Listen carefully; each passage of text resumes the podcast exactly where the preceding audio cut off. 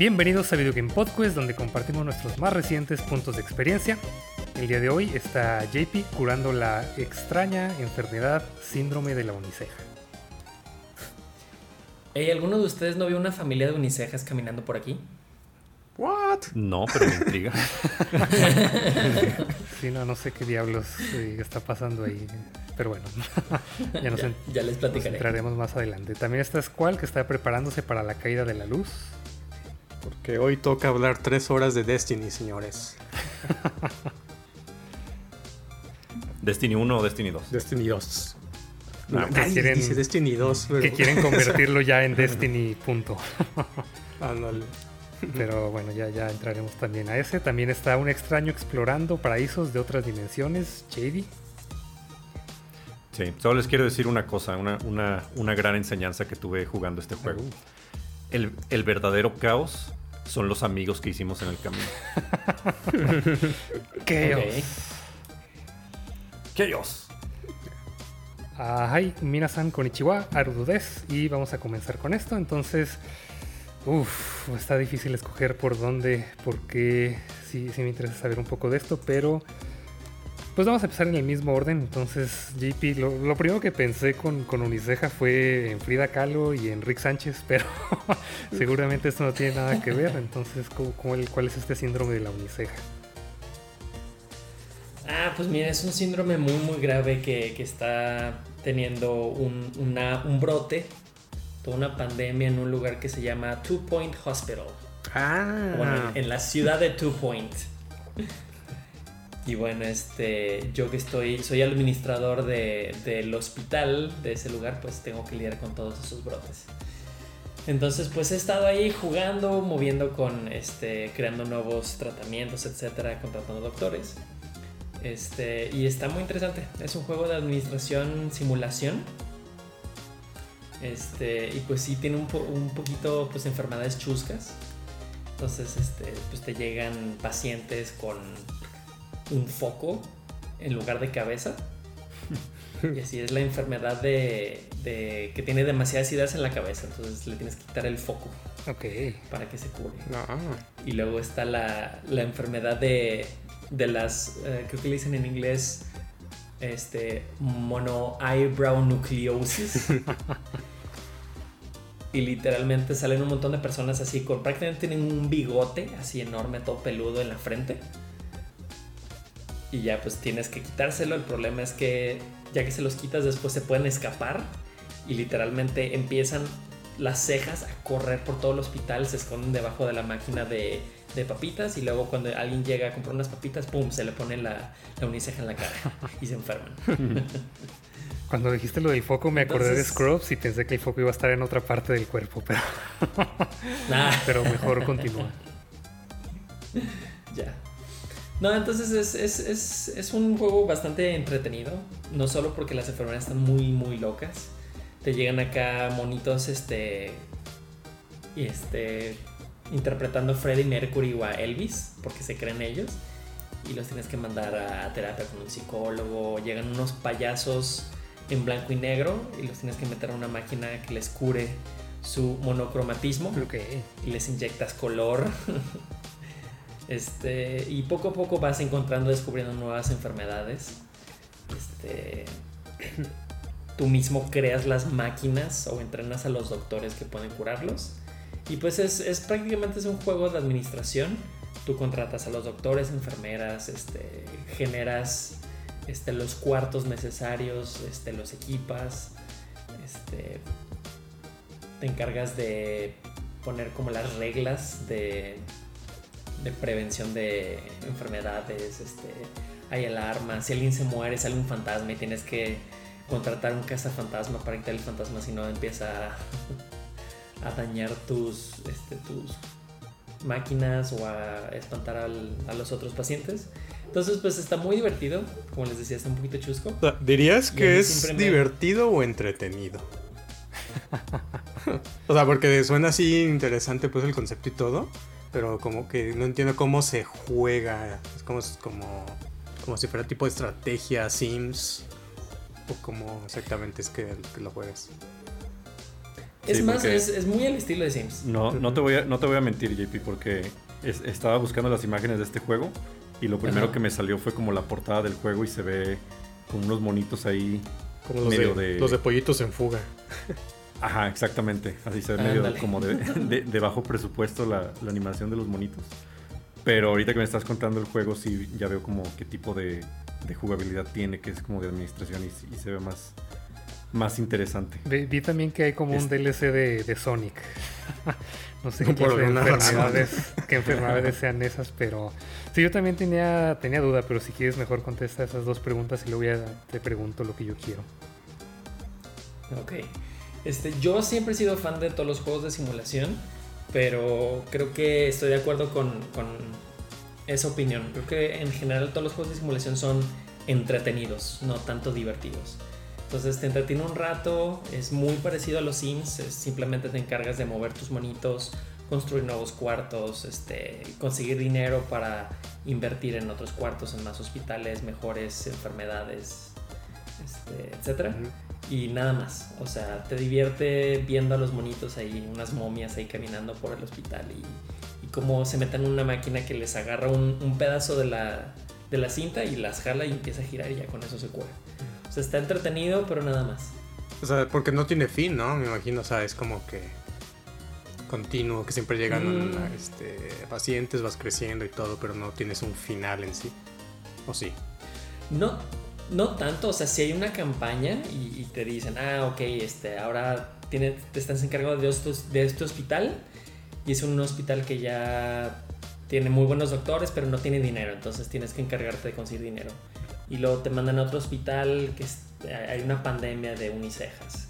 O sea, sí te ponen como diferentes escenarios y tienes que resolver los problemas de ese hospital específico.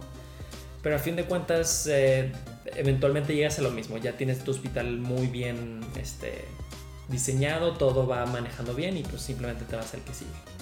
Que es un poquito diferente o tiene algún challenge específico.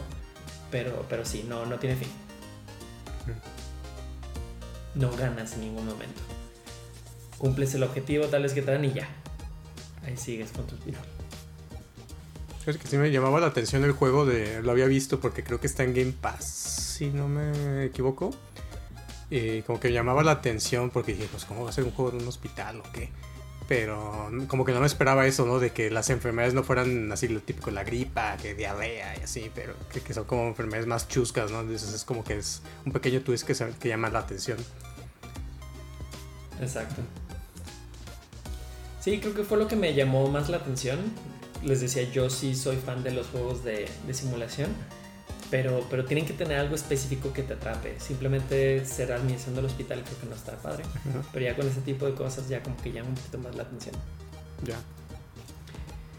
Y acaba de salir la secuela hace una semana, creo que es Two Point University. Campus, ¿no? Que ese todavía no lo juego, pero es. Era Campus. Ah, Campus, ese, ese. Exactamente. Que pues es que era tu propia universidad y también tiene muchas cosas chuscas. Tiene carreras estúpidas. Exactamente. De estudiar para doctor del Two Point Hospital. Ándale.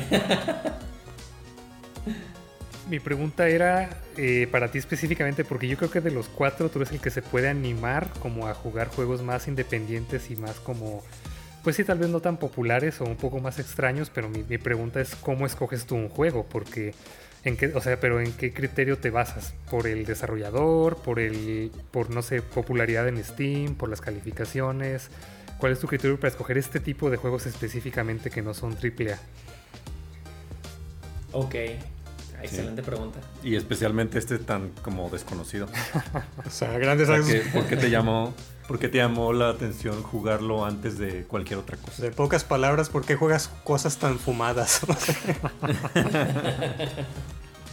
Fíjate que me, me puse a pensar de eso mismo y, y creo que utiliza la misma, mi mismo método que utilizo para, para encontrar, comprar nuevos juegos de mesa. Que, bueno, pues es mi, otro hobby. Y pues sí tengo varios creadores o desarrolladores que son favoritos. Este, en videojuegos, pues obviamente Giant, Super Giant Games, este, este, y otros. Entonces, si esos desarrolladores sacan un juego, es, probable, es muy, muy probable que sí lo vaya a comprar. Este, pero bueno, esto digamos que es la minoría. Ya cuando nos vamos a, a la mayoría de los juegos que compro, simplemente se empieza a buscar algo que tenga algo completamente novedoso. Es decir, este si yo ya sé que hay, por ejemplo, el juego de Catán, que pues es de recursos, etcétera, pones tus monitos, obtienes cartas, etcétera. Si encuentro un juego que está mejor, este, tal vez tiene mejor reviews, pero es la misma técnica, es, es la misma fórmula, simplemente con algo diferente, me cuesta mucho trabajo este, comprarlo. Realmente tiene que ser algo, algún nuevo sistema, algo completamente novedoso que diga, ah, esto se ve interesante, creo que nunca lo he visto antes, déjame lo, lo intento. Entonces, una vez que un juego me llama la atención, sí veo poquitos reviews para que por lo menos no sea un juego que está completamente descartado por la, la comunidad de Steam. Con que tenga una calificación decente para arriba, lo, lo pruebo. Pero, o sea, ¿en Steam hay foros o tú te metes a otros foros o ves en Reddit o cómo, cómo empiezas a encontrar estos, estos juegos?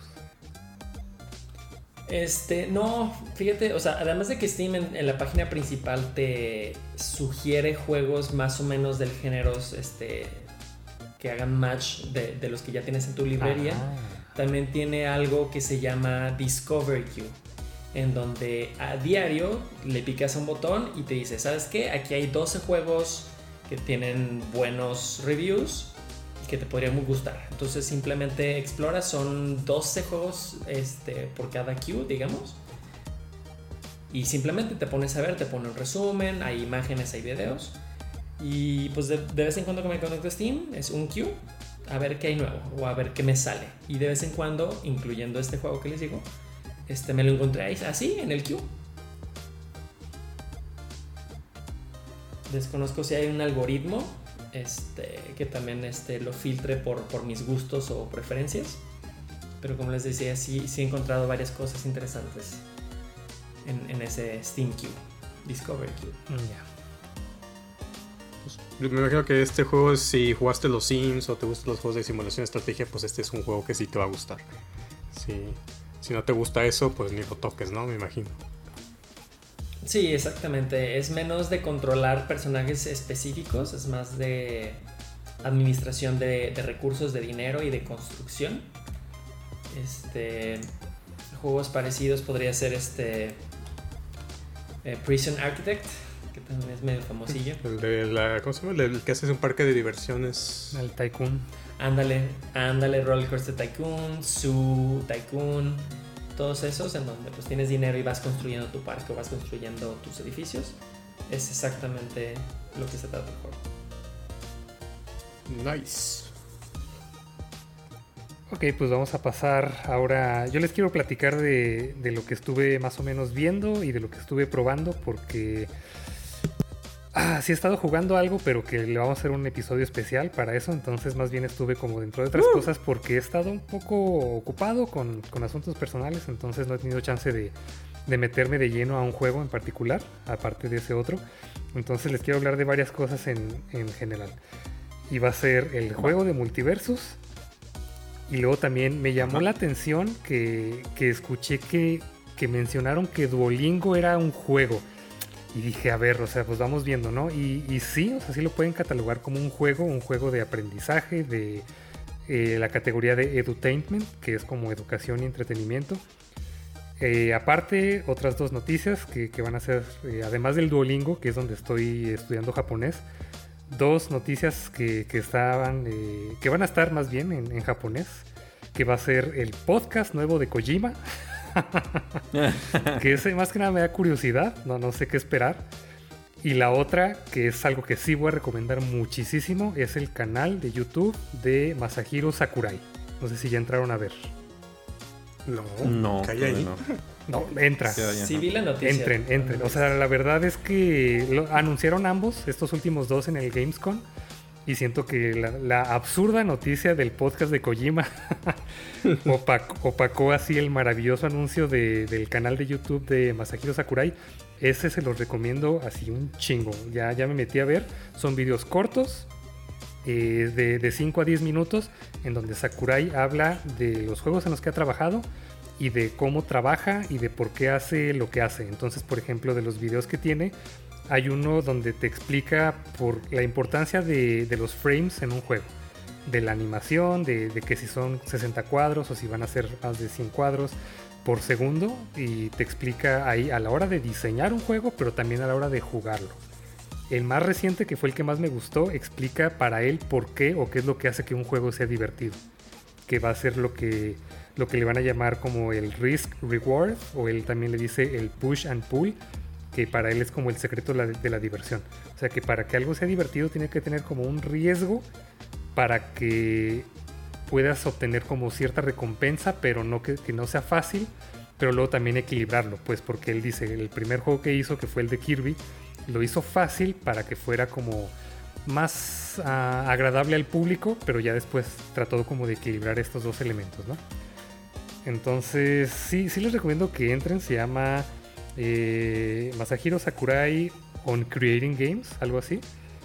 Y, y, está muy, muy chido, la verdad. Si, tanto si van a desarrollar juegos como si van a jugar juegos, él, él dice desde el primer video que para ambos nichos lo recomienda mucho.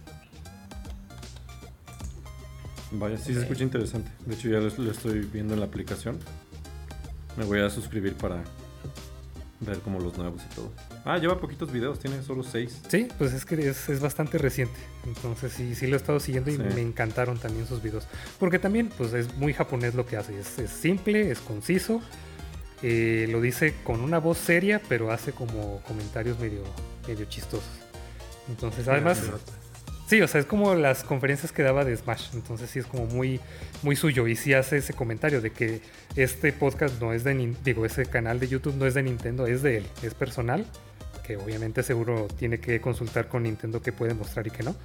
Pero uh -huh. es como lo que él quiere compartir con el mundo y me, me, encantó. O sea, porque sí existen de esos canales, pero sobre todo de, de alguien que dice, ah, yo quiero analizar y explicar cómo se hace un juego pero no sé, no, no, ves muchos desarrolladores explicando cómo hacen sus videojuegos.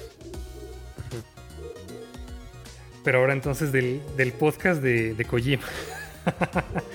Que... Sí, eso está, está, raro porque, o sea, va a estar en español, en inglés, va a haber un traductor. Va a haber, no sé, dijo o sea, que va a haber dos versiones. Ajá, en inglés y en japonés, ambas. Ahora, Pero ahora, pues si, sí. si recordamos, también hace poco sacó un libro que era el... Ah, bueno, el podcast se llama Brain Structure, estructura cerebral, y el podcast se llamaba El Gen Creativo, que, que habla... No, no, lo he leído. Voy a hacer otro, otro comercial, pero si me lo quieren regalar, se acerca mi cumpleaños. Aquí lo, aquí lo tengo, te lo presto. Ah, mira, excelente. ¿Ya lo leíste? Me, me, me lo mandó autografiado y todo el pedo. Ah. nice. Pero sí, se había escuchado más bien como en, en, otros comentarios que decían que el libro es más bien como de las cosas que él consume y cómo obtiene cosas para, para usarlo después como material para los juegos que él crea. Ok. Entonces, al menos eso fue el libro, pero no sé ahora el, el podcast si va a ser como algo muy similar o no, no sé. Me da curiosidad, pero no sé, sí tengo mis dudas al respecto. al menos sí me gustó mucho lo que hizo Sakurai, pero con Kojima sí digo, bueno, pues vamos a ver qué tan raro está, ¿no? Porque, pues si, si lo siguen en alguna red social se van a dar cuenta que comparte de todo, de que ah, vi tal película japonesa o tal película americana, o acabo de escuchar un disco de Selena. Una vez mandó publicó una foto en la playa y todo el mundo lo hizo meme. a mí sí me interesaría escuchar su podcast también si, si no sé, va, va a hablar como como de Metal Gear, por ejemplo, que es como una de mis franquicias favoritas. También, o sea, me interesaría saber como cuál fue su proceso creativo, en qué se inspiró también para algunos personajes, para algunas historias, los temas. Estaría interesante escuchar también como algunos de los puntos de vista como ya de detrás de escenas, ¿no? Y, y, y más que nada, pues ahorita como historias interesantes también de a lo mejor cuando estuvo trabajando con, con Konami que ahora ya pueden a lo mejor salir al, más a la luz después de que lo, lo corrieron de ahí, sí. de que terminó su relación con la compañía. Sí estaría interesante también escuchar eso. Pues de, de en qué se basó para Metal Gear, pues Escape from New York, que la vi el año, ah, no, claro. el, el año pasado y sí fue como, ok. O sea, no era lo que esperaba, pero sí dije, ah, ok, claramente se ve de dónde está tomando ciertas, ciertas referencias. Sí. Pero también dijo que va a tener invitados especiales, ¿no? Ahí va a estar Guillermo del Toro, va a estar Jeff Keighley, va a estar Norman Norman, Reedus. Reedus. sí. toda, toda su pandilla iba a andar, ¿no? Platicando de... Mads de Mikkelsen. Mikkelsen, ajá. O sea, Según leí, también va a estar solo en Spotify, ¿no? Sí, es Sí. exclusivo de Spotify. Bueno. Bueno, para estar ahí entonces al, al pendiente de, de cuando salga, que creo que sale por ahí del 22 de septiembre, no recuerdo, creo que a finales de septiembre, no estoy seguro, pero ahí checamos. a ver. Y No, pues ya, sí, falta poco. entonces me voy, voy yendo hacia atrás de conforme les fui mencionando de Duolingo, llevo todo este año eh, practicando japonés y sí lo recomiendo, pero solo si ya tienes como las bases y las estructuras y la lógica de cómo funciona su idioma, cómo se lee, cómo se escribe, porque aquí no te explica muy bien esas cosas, nada más como que es, es más para como practicar. Pero sí hubo un momento que me agarró demasiado porque lo- para empezar lo hago diario y tengo que hacer cierto número de lecciones diario y es que tiene un elemento que sí es como de gamification y tiene logros y tiene elementos sociales y tiene rankings. Pero sacas el platino también y todo. Sa- sacas trofeos y de hecho hubo un punto en el que me obsesioné tanto con eso que me estaba enfocando más en sacar los trofeos que en aprender y dije, no, a ver, lo estoy haciendo mal. A ver, a ver, platícame más.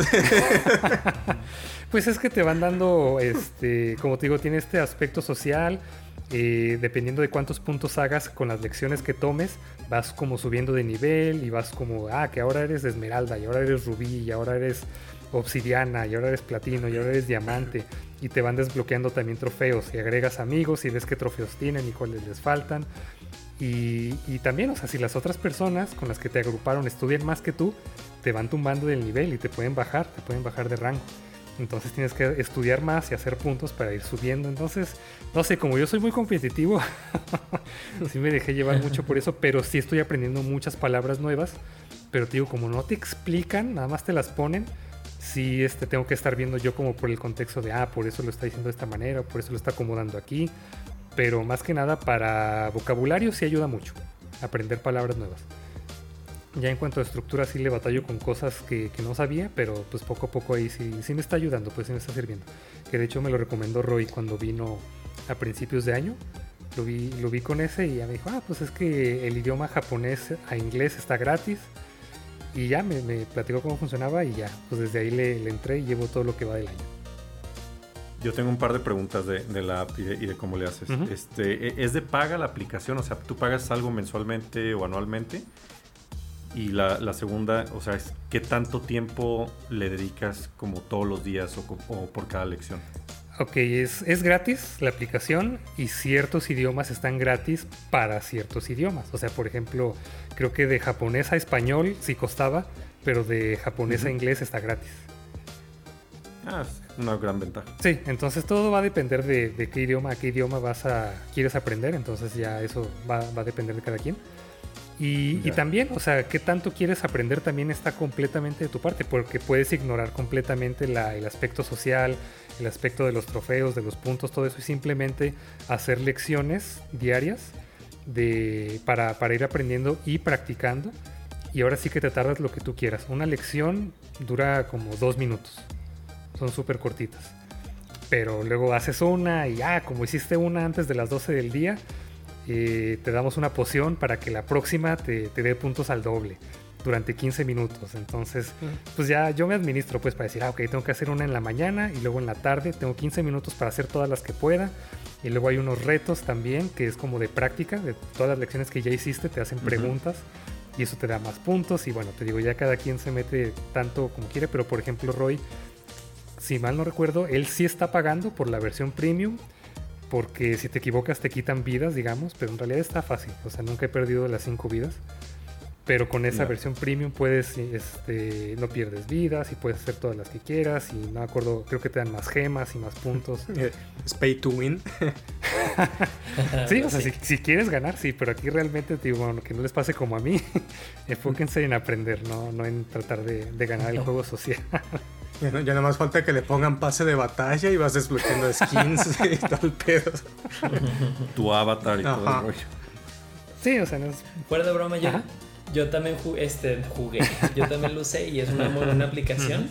Eso que dices de, de, hacer el gamification, la verdad es que sí ayuda mucho a querer hacer las cosas y cosas que muchas personas pues no harían normalmente como es eh, aprender o practicar. Hacerlo y cambiarlo a un juego, la verdad es que sí ayuda. Estoy de acuerdo con lo que dices, creo que no te da la estructura y, toda la gramática necesaria para aprender el idioma este, bien. Pero bueno, yo que este, sí he aprendido algunos idiomas, creo que sí sirve a un nivel arriba. Es decir, ya que tienes toda esa estructura, la única forma en la que vas a mejorar tu idioma es aprendiendo más vocabulario y practicando. Y ese es donde la mayor parte de las personas que quieren aprender un idioma se, se atoran, ahí se quedan. Entonces creo que este tipo de, juegos, se podrían decir, este, ayudan mucho a, superar, a hacerlo más divertido, no, verlo tanto como una, un qué hacer, una tarea, y pues, te ayuda a llegar al próximo nivel. Y de aquí es que poner tus juegos en japonés. sí, ese, es el siguiente nivel después. Sí, ya llegaré ahí. Pues sí, es una manera de, o sea, en vez de nomás leerte un libro, por ejemplo, para estudiar, poniéndole cosas como de, juegos, de, gaming, a lo mejor sí, sí es más entretenido.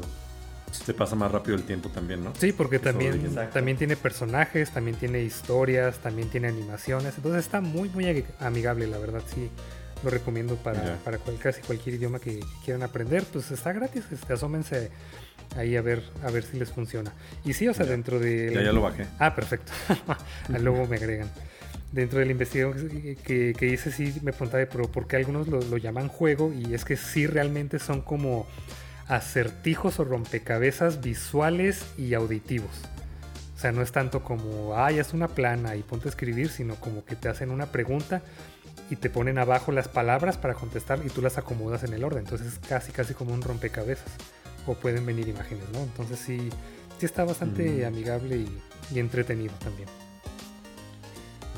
Ya por último, regresando, este, ahora sí, Multiversus, nada más lo estuve probando. Sí, sí escuché también muchas opiniones al respecto en línea, pero en general sí está mejor de lo que esperaba, pero aún así no está obviamente al nivel de, Super Smash, este Super Smash Warner Bros.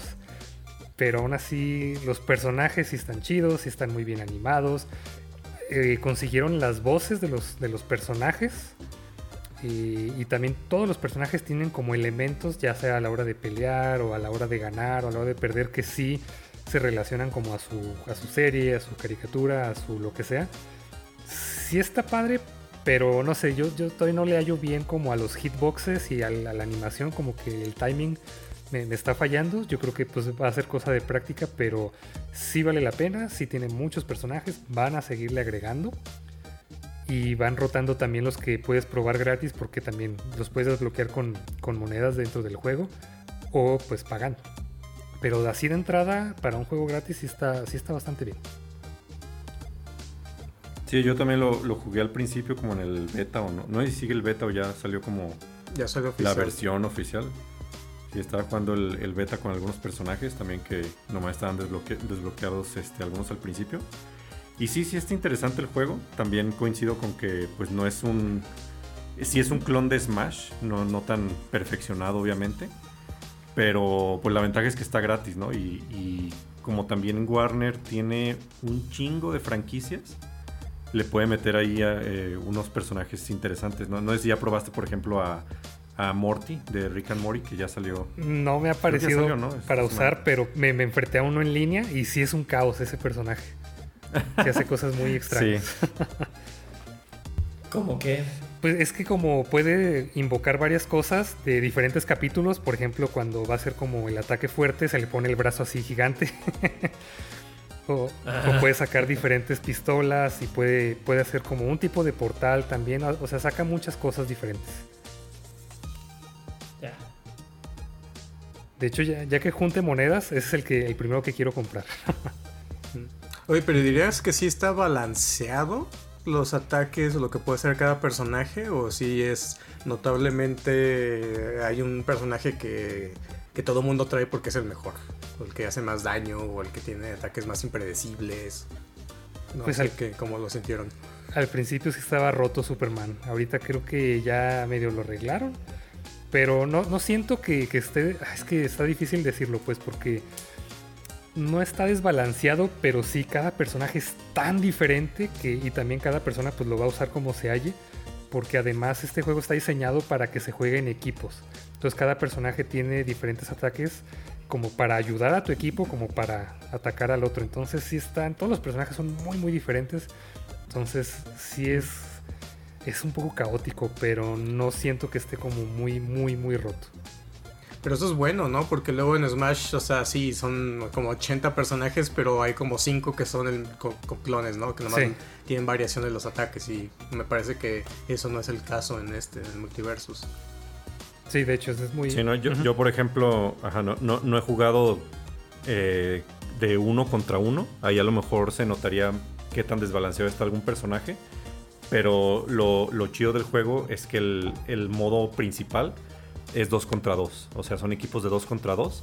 Y a veces como en- entre, entre tanto caos así en, en que, que estás viendo en la pantalla, ahí no sientes tanto como el, el desbalance. Y puedes así también ganar de, pues de pura suerte, que también como, como si jugaras una partida de Smash con items, ¿no? Que, con pura suerte ganas, eh, ganas la partida. Y, y eso es lo chido, pues, que, que está del, el 2 contra 2. Pero sí, definitivamente ya me, me han salido, por ejemplo, recomendaciones en YouTube de, de que ya hay como el tier list y de que estos son los mejores personajes y bla, bla. Y ahorita, por ejemplo, dicen que Box Bunny es- está cerdísimo ese personaje. que Mm. como también saca un montón de items y de bombas y así, que hace mucho daño muy rápido. Yo había escuchado que el de Adventure Time simplemente empieza a girar con su mochila y que nadie le gana. Ah, sí, ese también dicen que es de los mejores. ¿Cómo se llama este? Finn. el humano. Fin, ese. Fin ese, el humano. ese. Pues yo no soy fan de los juegos de, de peleas, nunca les agarro, nunca les entiendo. O nunca los disfruto, entonces no sé qué tan importante sea lo que dicen de, de tener el juego balanceado, que todos los héroes sean más o menos igual de fuertes para que no. Para que no todo el mundo agarre Superman. Sí, lo, lo padre también es que como que los personajes tienen una, una clase, hay como de clases de soporte, que son como, a veces sacan es- escudos para, para proteger a, tu compañero de equipo. Creo que también hay, magos, hay eh, asesinos, creo que también hay los, los brawlers o los golpeadores. No me acuerdo, alguna otra clase se me está olvidando. Pero sí, son como, son como diferentes tipos de, de personajes, de, de clases. Entonces también... Pero ese sistema de clases realmente solo funciona cuando juegas en equipo. Sí, sí, exacto, porque tienes que, que buscar como el balance, ¿no? Con, con el compañero de equipo. Un tanque y un DPS. Ah, sí, o sea... ah, también, tan- tanque precisamente es una Ah. clase. Sí, es la que me faltaba. Sí, a la hora de jugar en equipo sí tienes que como equilibrarlo y balancearlo, pero también a la hora de jugar uno contra uno sí afectan como esos stats, tal vez no como que te hagan a ganar o perder, pero sí los personajes están eh, diseñados para hacer su, lo, lo que hace su clase. Porque por ejemplo, Ujú. este, también cada personaje, como les decía, está como muy, muy enfocado en realmente eh, personificarlo eh, como la- la- las características de cada uno, porque por ejemplo Batman es muy bueno para hacer daño, pero como en los cómics y como en, en- Pues sí, o sea, como fiel a su personaje no es muy bueno para matar, es muy bueno para hacer daño, para hacer mucho daño, entonces no es muy bueno para hacer los KOs. Ahora también, curiosamente, Tom y Jerry también tienen la, la peculiaridad de que no atacan al oponente. O sea, son dos personajes que cada botón haces que se ataquen entre ellos y es daño colateral lo que le haces a los demás, a los oponentes. Qué chido. Pues eso es ser fiel a los personajes. Ajá. Sí, sí, exacto. Luego también Vilma, si se le caen los lentes, tu pantalla se pone borrosa y se agacha a buscarlos. Qué chistoso. Sea, como que todos trataron de, de agregarles como sí ciertas características. Entonces está muy bien pensado, está muy bien hecho en ese aspecto, nada más como en la jugabilidad siento que sí todavía le falta. Y pues bueno, o sea, eh, se ve que no es un juego que ya esté 100% terminado, porque además de que le van a agregar personajes, sí, sí le tienen que estar ajustando varias cosas, pero sí me interesa mucho ver cómo va creciendo el juego, sí está bastante interesante. Qué, chido que sí pegó o que sí fue bien recibido. Entonces, como que tiene buen potencial. Sí, y no sé si, no sé si vieron un, un leak también que salió de como los próximos personajes y así. Lo- los próximos que ya anunciaron que van a salir es uno de, de DC, Black Adam, Ah, sí. y uno y el uno un personaje de los Gremlins también que mucha película vieja, pero también es como clásico así de los 80. Pero, pero no sé, o sea, tiene tantas propiedades que pueden meter personajes muy chidos. Claro, En el Matrix. leak también se veían. Ajá, lo- los de Matrix también es de Warner. En los leaks se veía, por ejemplo, que iban a meter algunos personajes de El Señor de los Anillos Ah, y, de Har- y de Harry Potter También. también, pues que son marcas de Warner. Entonces, Sí. sí, o sea, de, Mm. de personajes tienen un chingo de dónde escoger. Claro. Solamente lo único que podría ser algo parecido es Disney, ¿no? Si quisieran sacar su propio Smash con todos los personajes de Disney, Star Wars, Marvel. Marvel. Ajá. Sí, la competencia. que dice que Otro también salió el, Smash, de, ¿no? el de Nickelodeon, ¿no? Pero que pues no está malísimo. No. sí, estuvo gratis, lo probé y no, no, no está bueno. Pero bueno, ya la, la última nota que tengo es que si quisieras desbloquear todas las cosas dentro del juego, tendrías que gastar 255 dólares. Uy, No, Pues iba a decir 250 mil dólares. Dije, toma la Por un momento diablo. pensé que iba a decir eso. No, y aún así, a mí se me hace bastante. sí, es muchísimo. Pero ya es contando todos los personajes, todos los cosméticos, todo, todo, todo, todo, todo. Pero sí. Los que hay ahorita. Ajá, más lo que falte, ¿no? Entonces, bueno, pues ya cada quien va. también, o sea, nadie quiere comprar todo, ¿no? Ya cada quien va. A ir comprando sus personajes favoritos. Y, y lo que decíamos la semana pasada del Smash, que es como un juego de para fiestas, un party game. Este, o sea, lo estuve jugando en línea y me aburrí rápido porque realmente, o sea, me gustaría más bien jugarlo con ustedes, pero que estuviéramos en, en la misma habitación. Ahí es donde se ponen como divertidos este tipo de Sí. juegos. ¿Y si se puede? O sea, si verdad, tiene no- modo no- no sé. cuatro jugadores en la misma pantalla. No he checado bien, no he checado bien, pero sí se debe poder, deja, deja buscar. Lo más probable es que sí. Sí, Yo, creo que ojalá- sí, ¿no? yo esperaría que sí, Lo- porque Sí, porque en línea sí puedes local. jugar dos contra dos, que es ajá, el máximo número de jugadores, pero pues sí, ya después a ver si, si luego nos juntamos a probar. va. Y hay pues, el- dice que sí tiene. Ah, ok. una pregunta bien estúpida. ¿Hay una especie de historia o justificación por qué todos los personajes están peleándose o en el mismo universo? No, no hay, no hay modo historia hasta ahora. Hasta ahora. O sea, nomás es Ujú. peleas en línea y ya, vámonos. Sí. sí, uno contra uno o dos contra dos. Está, te digo, no, no se ve como un juego terminado, pero está, está bien para lo que es. Mm. Gratis, para eso es. Sí, Exacto. sobre todo. Pero bueno, entonces ahora continuemos con, con Squall y las tres horas de Destiny. Oh, prepárense. Porque se vienen cosas increíbles con Destiny. No, pues también, o sea, hubo noticias la semana pasada que terminó la temporada 18 de Destiny y ya empezó la nueva. Pero también ese mismo día coincidió que hubo un eh, evento de revelación de, de lo que viene para Destiny. Que últimamente ya ahora Bungie ya, ya tomó como esa forma de comunicar. Antes sí como que daban las noticias o salían los trailers antes de que empezara la temporada, pero ahora se lo están guardando todo hasta el día que empiece la temporada, sueltan así trailers y demás. Y pues ya anunciaron la siguiente expansión, que es Lightfall, o la caída de la luz, que es algo así como la penúltima del arco que están ahorita de, de la luz y la oscuridad. Es como la, la expansión que va a empezar el final de, de- de ese arco de, de- de la historia de Destiny y después quién sabe qué, nos vaya a pasar. ¿no? O sea, vienen dos expansiones, la Lightfall y luego viene la de The Final Shape, la última forma.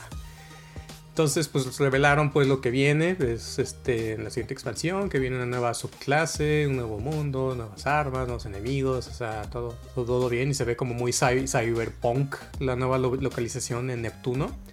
Y ya van a implementar el, el gancho del Master Chief, el, el- el- poder. Es como ya, ya puedes tener este gancho, como de Halo Infinite, pero que ya lo puedes este, usar en cualquier lado, o sea, no está fijo a solamente tienes que este, engancharte en ciertos puntos, aparentemente en cualquier punto lo puedes este, agarrar como eh, para impulsarte y movilidad y todo. Entonces ve interesante como que ya van a cambiar un poquito, lo van a hacer un poquito más ágil, pareciera ser, como que va a tener un poquito más de mo- movimiento, verticalidad, entonces se, se ve bueno lo que, lo que viene.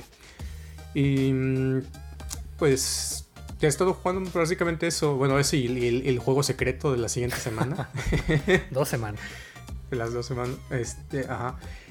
Y pues más, más que nada, pues terminó la temporada anterior de Destiny. eh, hicieron varios cambios con las subclases y contenido. Entonces, eh, lo, lo, interesante es que cada temporada de cine siempre meten un arco de historia que dura la temporada, como mini historia, para no, no nomás soltarte cosas, elementos en las grandes expansiones. Eh, muchas historias están, eh, otros están, tienen ahí sus cosas interesantes. Y la, novedad de la nueva temporada que acaba de empezar, que lleva una semana, es ahora de piratas. Piratas espaciales. Y hacer tu, tu, tu crew, ir a, atacar a otras naves en el espacio. Y también lo, lo, que hicieron es que hicieron unas modificaciones a una de las subclases. De hecho, o sea, no sé si que tanto ubiquen, pero hay como en un inicio había tres subclases en Destiny, ¿no? La de la solar, la de arco, eh, que es como eléctrico, y la, una de, de, vacío, como void. Y después metieron otra subclase como de hielo, y, y, la que viene pues en la siguiente expansión. Pero entonces eh, a lo largo de las temporadas han estado haciendo cambios a, las, este, a los poderes pues que, que tiene cada clase para irlas como mejorando, hacerlas como que puedas hacer más combinaciones, más este, sets, este, diferentes estrategias. Y en esta temporada ya tocó eh, que le dieran su rework a la, a la, última subclase que faltaba, que era la de eléctrico o la de arco. Y entonces ahí hicieron ahí varios cambios como para ponerla como al nivel de las otras. Y siempre es, lo, lo, creo que lo interesante de las temporadas de Destiny, fuera de que es, ay, que nuevo pase y nuevas recompensas, se activa y todo, es estos cambios que hacen en el meta del juego como para abrirte más posibilidades de que ahora ya tienes estas opciones para personalizar a tu personaje, digamos tales armas, ahora estas armas se combinan muy bien si usas estas este, class, estos este, poderes en específico en ciertas ocasiones. Entonces como que es lo que, lo que está interesante, que siempre van dándote nuevas opciones es para que tú pues, customices a tu personaje para las misiones. Entonces, este, pues varios cambios, pero más que nada, pues sí, como que está, se siente que está emocionada la comunidad por lo que, por lo que viene de, de Lightfall, que de hecho tiene un logo muy parecido a la película de Lightyear. Pero bueno. y también la otra cosa que es novedad en esta temporada, que todavía no he hecho, de hecho, eh, llegó una nueva raid, bueno, nueva, entre comillas, porque es, una, es un refrito, pues, de una raid viejita de Destiny 1 que era, pero fue una raid muy querida, que es la de la caída del rey. Que ya, es, una, es una raid que ya todo el mundo, eh, bueno, los que jugaron Destiny 1 la, la, deben ubicar muy bien. Y nomás hicieron así unos pequeños cambios, obviamente pues se ve pues, mejor, mejores gráficas y tiene, regresan algunas de las armas, armaduras. Y hubo una, siempre que llega una nueva raid a Destiny, ya sea así de refrito o una nueva, siempre el día de lanzamiento es la carrera de la, para ver quién la termina primero en el mundo. Es un evento interesante porque es así, los equipos más famosos pues, de, la comunidad de Destiny están compitiendo, pues hacen sus streams para empezar y, pasar ser los primeros en, el mundo en terminar la raid porque ya hay recompensas. O sea, ahora ya Bungie te premia al equipo o al clan que la termine primero. Te dan un, o sea, te dan como un logo, un emblema especial y te, te mandan un cinturón, así como de, de, campeón. De este, que, que dice así, primer lugar en la raid tal, tal fecha. ¿Físico Entonces, o digital? No, físico, sí. O sea, ah. De hecho, el, el equipo ahorita, el, el, clan que ha ganado las últimas tres, se llama el clan Elysium. Y ya tiene así, el que streamea, pues ya ahí tiene de, de fondo los tres este, cinturones ahí. Entonces está, está, interesante, pues, porque Bungie tiene. Una cosa que me gusta que hace Bungie es que tiene una manera muy buena de combinar o recompensar cosas que logras en el juego con cosas materiales de cierta manera. O sea, que hasta que logras pasar la raid puedes desbloquear de la tienda de Bungie para que compres que un anillo, una playera personalizada, una cosa, algo así.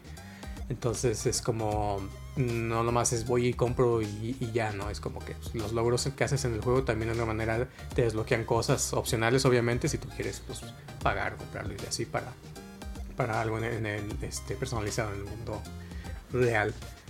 Pero siempre es interesante, pues, esto de la, la, carrera de la raid. Creo que la terminarán en un periodo. Se tardan como unas. que serán? Unas 6, 8 horas más o menos en, en terminarla. Los primeros.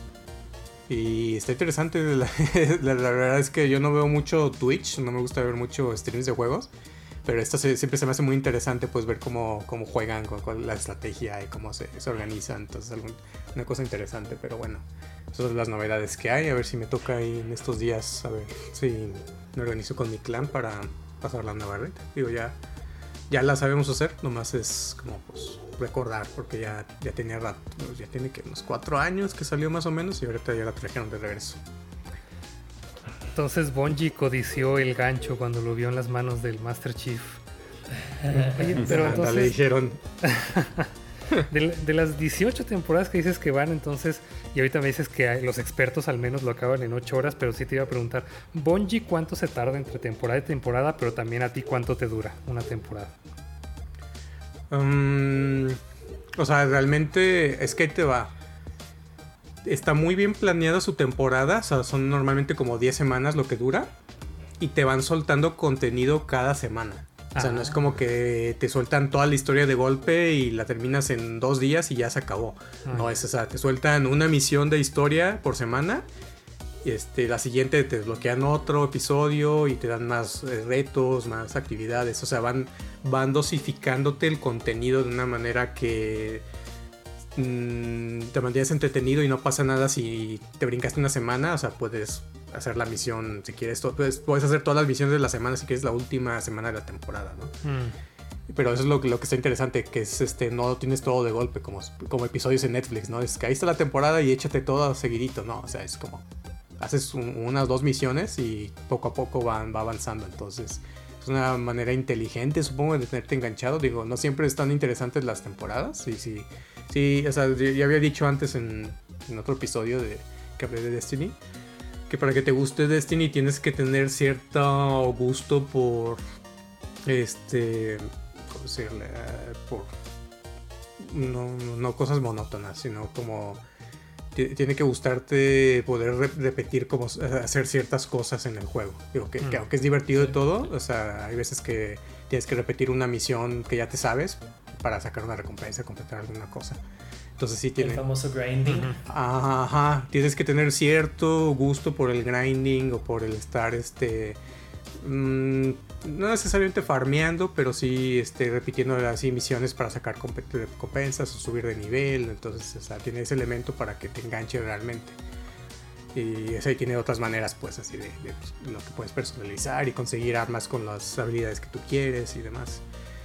Eh, pero se me hace una forma muy inteligente pues cómo reparten sus, temporadas y por semanas el contenido y luego meten también dos eventos, ¿no? Que a mitad de temporada va a haber tal evento y nomás lo puedes jugar esa semana, ¿no? Ah, pues de hecho también con el inicio de esta temporada metieron unas skins, una, bueno, fue como un evento de colaboración entre juegos de Epic. Porque en Destiny metieron unas skins de Fortnite, o sea, de personajes de Fortnite metieron skins en Destiny que tú puedes comprar como las armaduras para tu, tu personaje. Luego en Fortnite metieron personajes de Destiny. O sea, como tres personajes de, de, de- de la historia del juego. Los puedes este, comprar en- para usar en Fortnite. Y también hubo una colaboración con Fall Guys, donde también podías comprar unos skins de los este, guardianes. Entonces fue como que todo una- un evento ahí colaborativo entre los tres juegos que estuvo interesante. Que pues, al final cuentas son skins, son opcionales, ¿no? Pero sí meten luego eventos eh, a media temporada para, como, por ejemplo, en esta temporada va a tocar un evento de Halloween. Entonces ya por ahí de octubre, noviembre va a haber ahí un festival y, van- y meten otro tipo de juego y ahora van a meter unas armaduras como de Gundams para los personajes que vas a poder sacar durante el evento. Entonces, o sea, cuando ves todo lo que hace Bungie con este tipo de cómo maneja sus juegos como servicio, este es que te das cuenta de por qué los compró Sony, ¿no? Porque pues, quieren de alguna manera replicar ese modelo que ya les ha funcionado por 8 años en otros juegos que, que- están por salir y en otros proyectos también del, del mismo Bungie. Entonces, creo que es una manera, es uno de los juegos como servicio que ha estado muchos años porque funciona de alguna manera y ha mantenido la, la comunidad y siempre está cambiando el juego. Entonces, pues sí, hay muchas novedades en ese aspecto. ¿Qué salió primero, Fortnite o Destiny? Destiny. Ah, pues sí. Destiny es Sí, ¿no? 2014. Porque pues, ajá, sal- lanz- se lanzó cuando estaba el Play 3 todavía. Yo lo jugué Sí. ahí. Wow, pues sí, ya tiene sus años. Sí.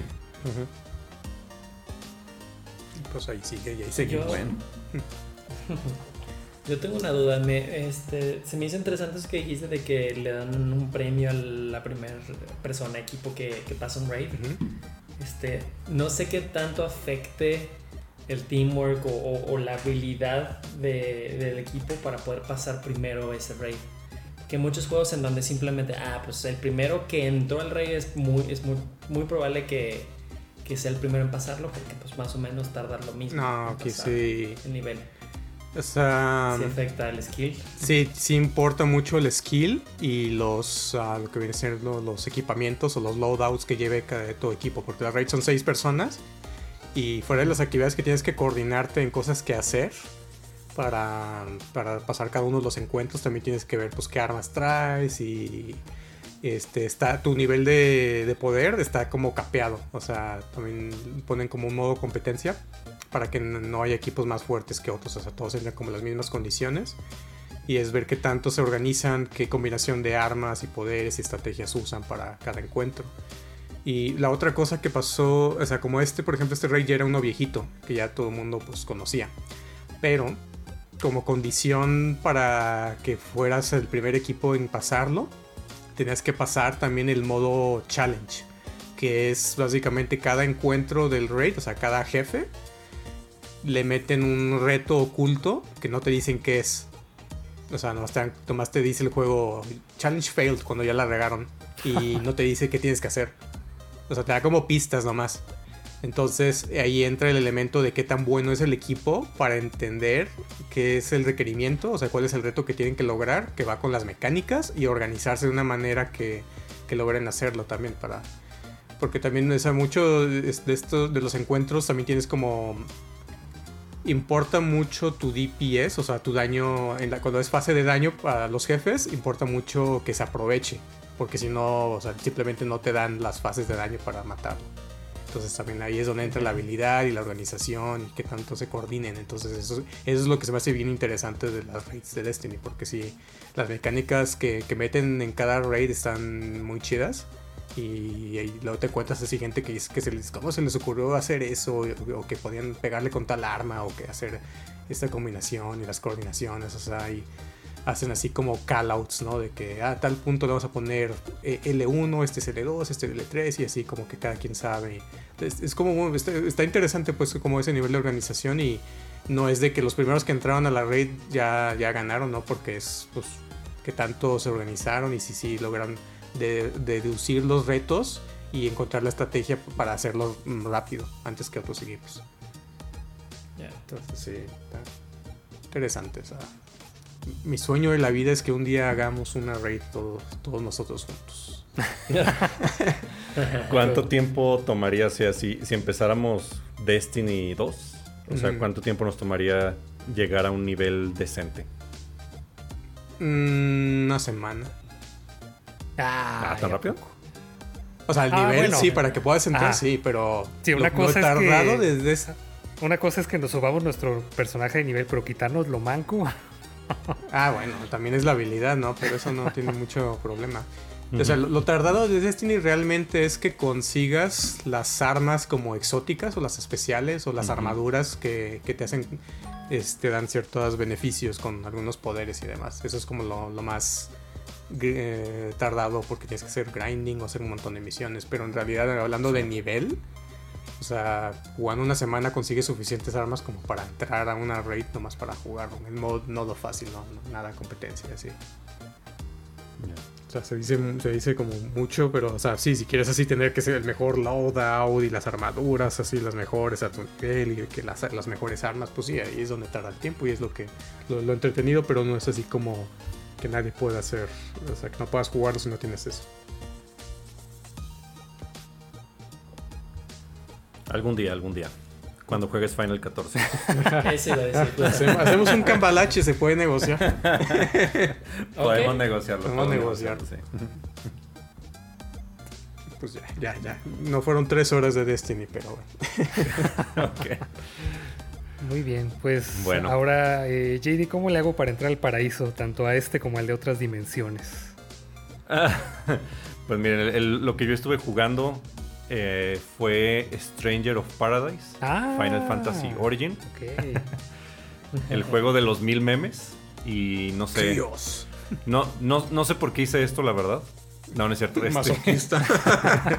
por ¿Le, masoquismo. le bajaron el precio o algo? No, es- Sí estaba más barato, sí lo encontré, lo encontré en Mercado Libre, no en Amazon, y estaba más barato.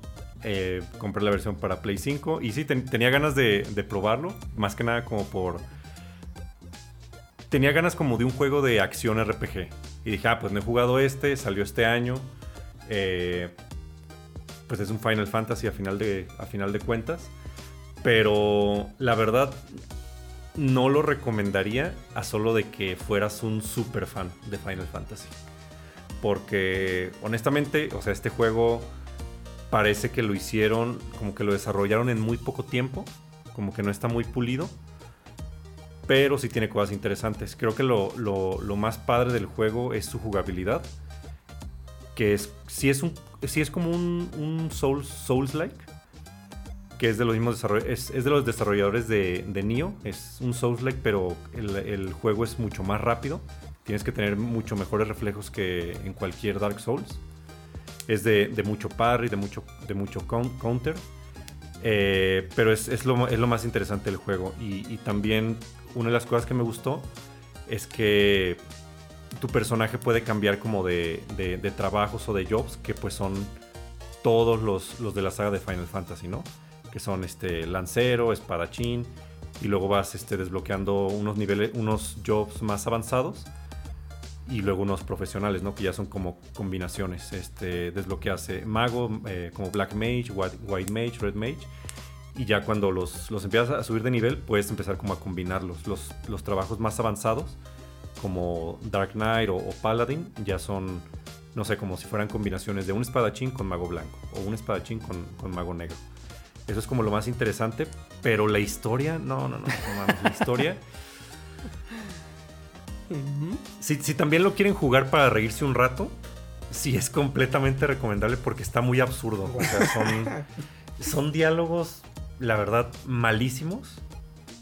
parece ser como que hicieron todo el juego primero y ya cuando lo iban a lanzar es como, ah, bueno, pues necesitamos que tenga una historia. Y se la aventaban así como en un par de semanas, ¿no? El, guion y, todo. Porque si está, está como muy inconsistente la parte del juego, como con la, como con la historia y con el, feeling del juego, no sé. El, personaje principal, o sea, es un tipo como nomás muy enojado. Y, y sí, o sea, literal empieza el juego y, y dice nomás, Ah, solo eh, mi misión es matar a, Caos. Es todo lo que sé. y, los otros dos que lo, y los otros dos que en realidad como que lo encuentran ahí en la, como en la ciudad principal y ah, sí, nosotros también vamos a unirnos contigo. Y así, o sea, es la historia. es nomás como ir mundo tras mundo, derrotando monstruos y buscando a Caos, básicamente. Lo interesante también del juego es que cada, cada nivel, cada mundo esté inspirado en un Final Fantasy diferente. Un, nivel, por ejemplo, es uno de los reactores de, de, Mako de Final Fantasy VII. Otro nivel es, no sé, la caverna de fuego de Final 8. Uno de los bosques de Final 9. O sea, son como escenarios inspirados en, los otros juegos de la serie.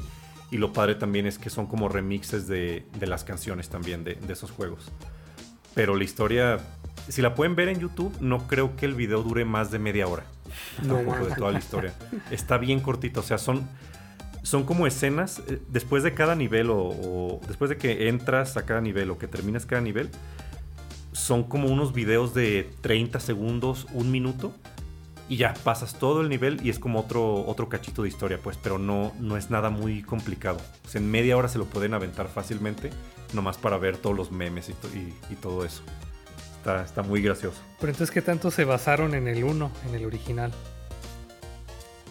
Eh, sí se basaron un poco en, que la historia es como... Vas descubriendo que la historia es como un, time loop. Que ya has pasado varias veces por, estos niveles. Que, te has muerto. Como que has llegado, digamos, hasta cierto punto. Y en el segundo loop vas pasando como... Vas progresando más.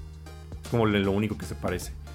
Y sí, a lo mejor en algunos personajes como el, rey, la, princesa que sale ahí y todo, sí está un poco basado en el 1 y pues tiene en realidad un poco de, continuidad porque te los voy a spoilear al final.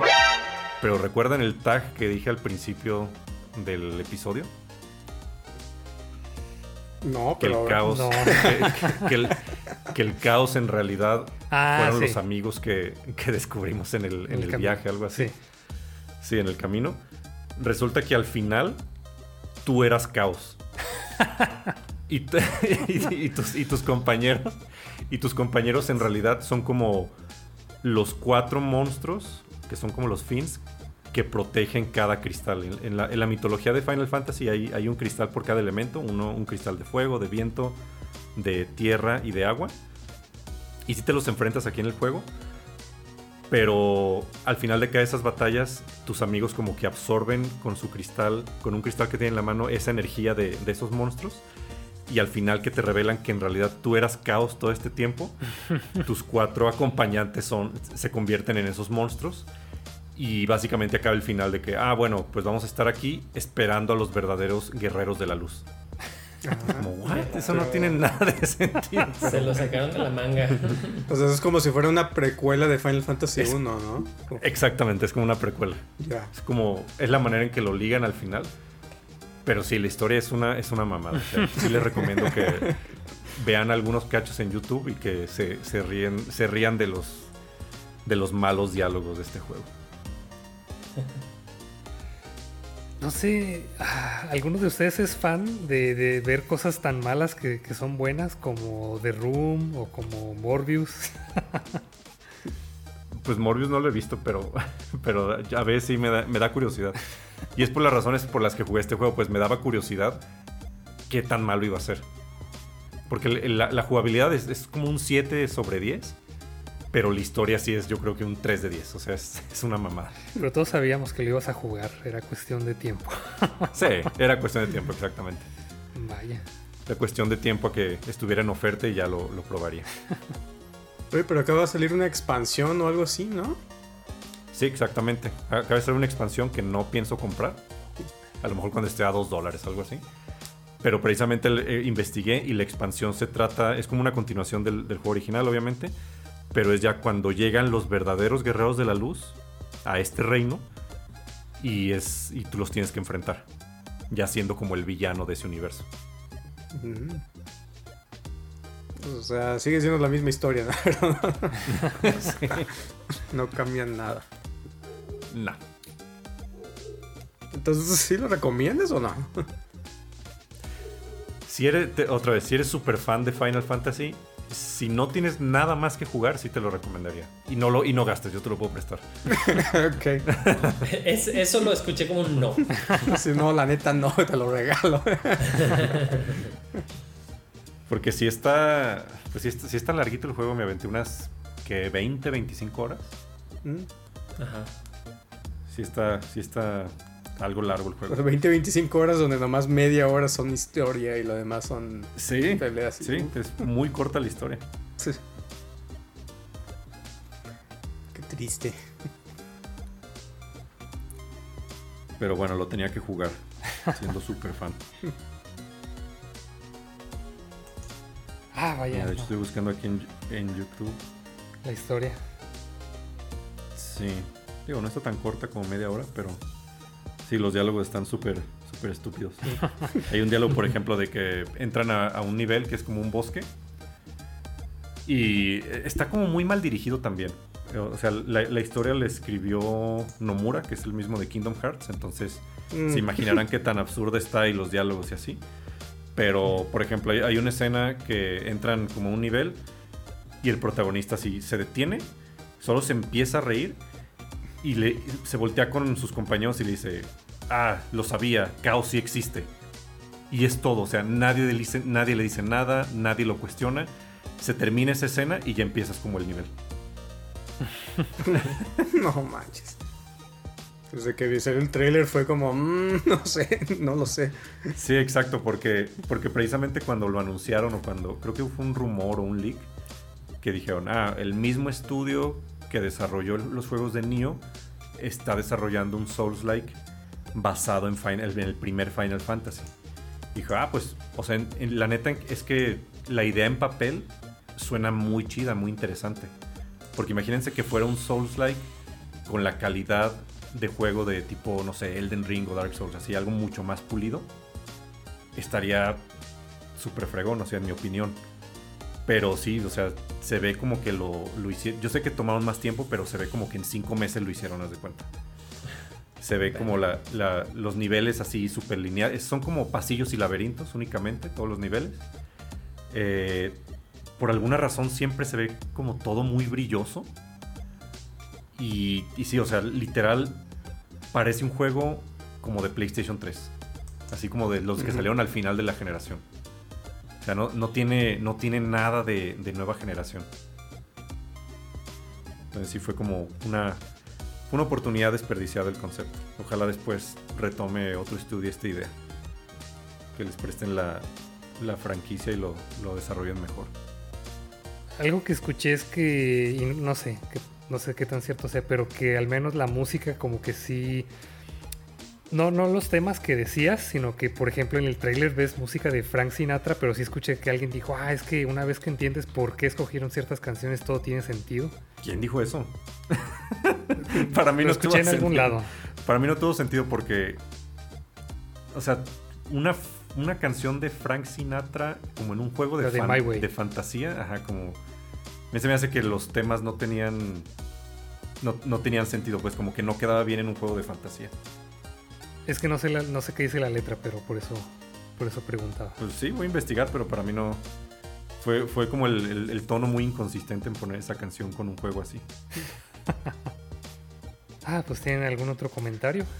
Te iba a decir que le mande saludos a este a Mario. Mm. Lo, lo encontramos Manolo y yo este, en unos tacos. Este, Ah, y nos dijo, ah, siempre escucho su podcast. Ah, qué chido. Ah, ok. siempre lo escuchan entre semana Pues, y, que, y que- que jugó saludos. Horizon uh, Zero Dawn por recomendación acá de lo que nos escuchó. Ah, qué chido. No, pues saludos, Pues, a, saludos. a Mario. Sí, saludos a Mario. Tenemos rato sin verlo. Sí. Bueno, creo que eso va a ser todo por este episodio. Entonces, para recomendarnos un juego o un tema, nos encuentran en Instagram, Facebook y Twitter como Video Game Podcast. Si les gustó este episodio, recomiéndoselo a algún amigo. Eso es todo. Hasta el próximo nivel.